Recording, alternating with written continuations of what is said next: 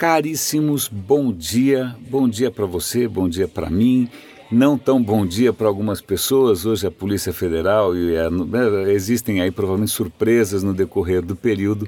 A imprensa vai nos presentear com inúmeras bombas.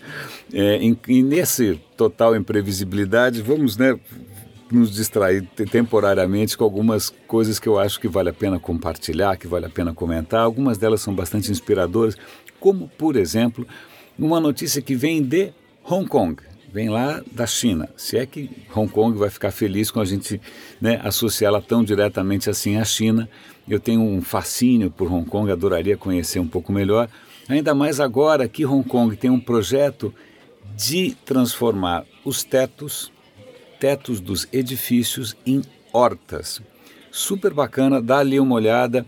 Você tem não só um esforço ali de você colocar painéis solares, energia solar, etc. e tal. Não, mas é você realmente criar hortas urbanas no teto dos edifícios. Parece que algumas espécies, algumas hortaliças reagem super bem com a temperatura, com o regime de ventos, com a exposição ao sol.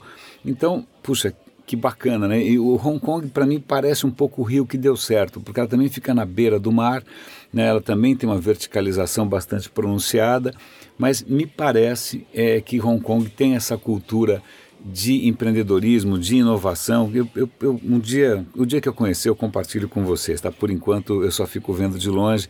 E eu achei essa história. Deem uma olhada, cliquem no link. Eu acho que vocês vão gostar também. Uma notícia interessante é vem do ontem o Google fez um evento que é o Google I/O, que é um Google onde um Google imagina, um evento onde o Google apresenta suas novidades, etc. e tal. É, costuma ser um evento empolgado, pelo menos eles tentam parecer empolgados com sucesso é, variado.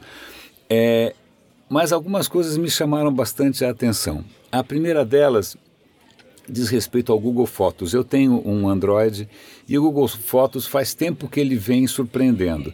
Ele começou a sozinho montar vídeos das minhas viagens, ele começou sozinho a montar álbuns das minhas viagens. É, agora, uma das coisas que realmente me impressionaram bastante com relação ao Google Fotos é que você pode transformar um álbum ou uma viagem, seja o que for, num livro impresso. Acho que não está disponível no Brasil ainda essa história, mas ele faz o livro para você. Por que, que isso me impressionou? Porque eu, quando volto de viagem, costumo separar as minhas melhores fotos e num processo bastante artesanal, né, bastante é cuidadoso, eu monto livros impressos que normalmente, é lógico, ninguém compra isso. Eu compro para dar para os amigos, eu compro para colecionar. Eu tenho 15 já, eu tenho 15. Acabei de fazer um, chegou esses dias aqui em casa, de Cartagena. Até vou dar o link caso vocês queiram dar uma olhada. Normalmente eu deixo o preview do livro aberto, né? mas isso era um prazer que eu tinha e que agora o Google Fotos acaba de tornar isso absolutamente patético, porque ele faz o livro para mim. Ele escolhe, ele imprime, ele faz o diabo a quatro. Né? É, muito, é muito curioso. E também, falando um pouco mais dessas surpresas do Google, o Google anunciou ontem que eles vão colocar na nuvem uma plataforma de machine learning, de inteligência artificial. É, e não é só uma plataforma, na verdade eles criaram chips, né? criaram o, o, o circuito hardware mesmo para processar isso de uma maneira é, assombrosa, não tem outra palavra, os números são realmente assustadores. E aí tem um, eu falei, isso é um pouco além do que eu entendo, né? Então eu, eu fico assim, ó, parece bacana a notícia, mas hoje eu li uma reportagem que eu vou compartilhar com vocês, vou dar o link aqui, em que o cara chama a atenção para um aspecto dessa iniciativa do Google né? Porque não é só oferecer nuvem como a Amazon oferece nuvem, como todo mundo oferece nuvem. Eles estão oferecendo machine learning na, na nuvem, mas não só machine learning. Eles estão oferecendo um machine learning para facilitar a vida de quem cria machine learning. É como se eles estivessem oferecendo um software para ajudar a desenvolver software. A ideia deles é tornar mais acessível ou mais popular ou mais fácil ou diminuir a barreira de entrada, como você quiser, a questão do machine learning.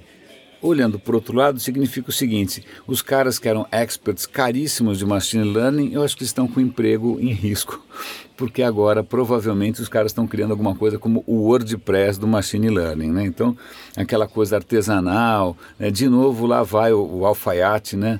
Subir no telhado, que é o que acabou de acontecer comigo e com os meus livros. É a morte do alfaiate. Eu tenho mais uma notícia interessante aqui ah, já sei, já sei, já sei, achei aqui. Essa é uma questão muito bacana. É... Saiu no Gizmodo, quem diria? E também o assunto é biologia ou sexo, né? depende do, do, do, do, como você coloca o peso nas coisas.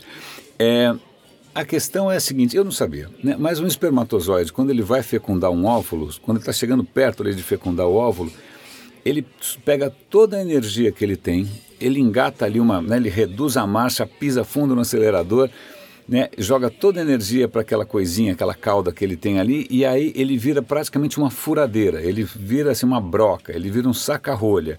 E aí nesse último esforço ele consegue furar né, o óvulo e consegue fecundar o óvulo. Se ele não fizesse esse esforço, se ele não ligasse o turbo, ele não conseguiria jamais fecundar ninguém.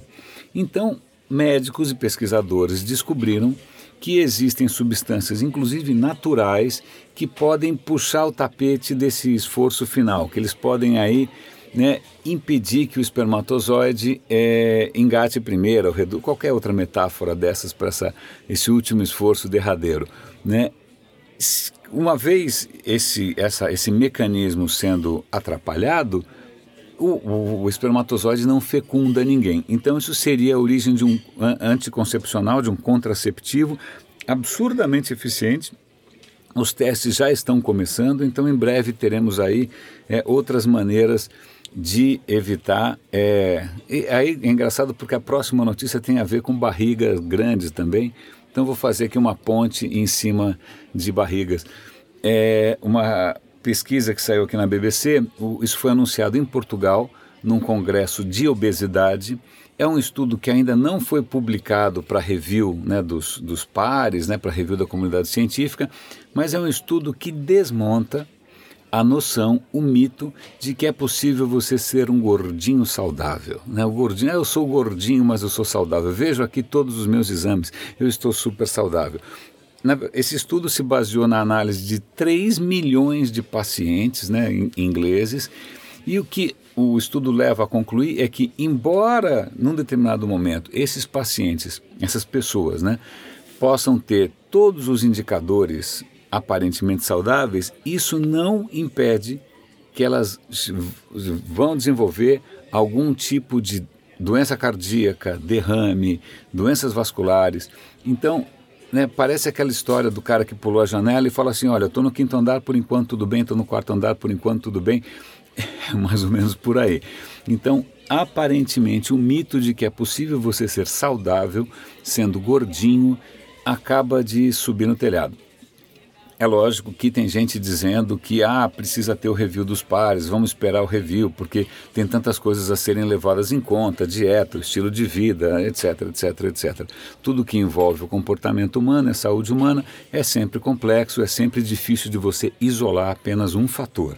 Né? Então, mas nesse caso, acho que vale a pena aqui é, esse alerta, né, porque nós, todos nós somos grandes especialistas no auto-engano, né, a gente adora se auto-enganar é, e, por tabela, enganar todo mundo.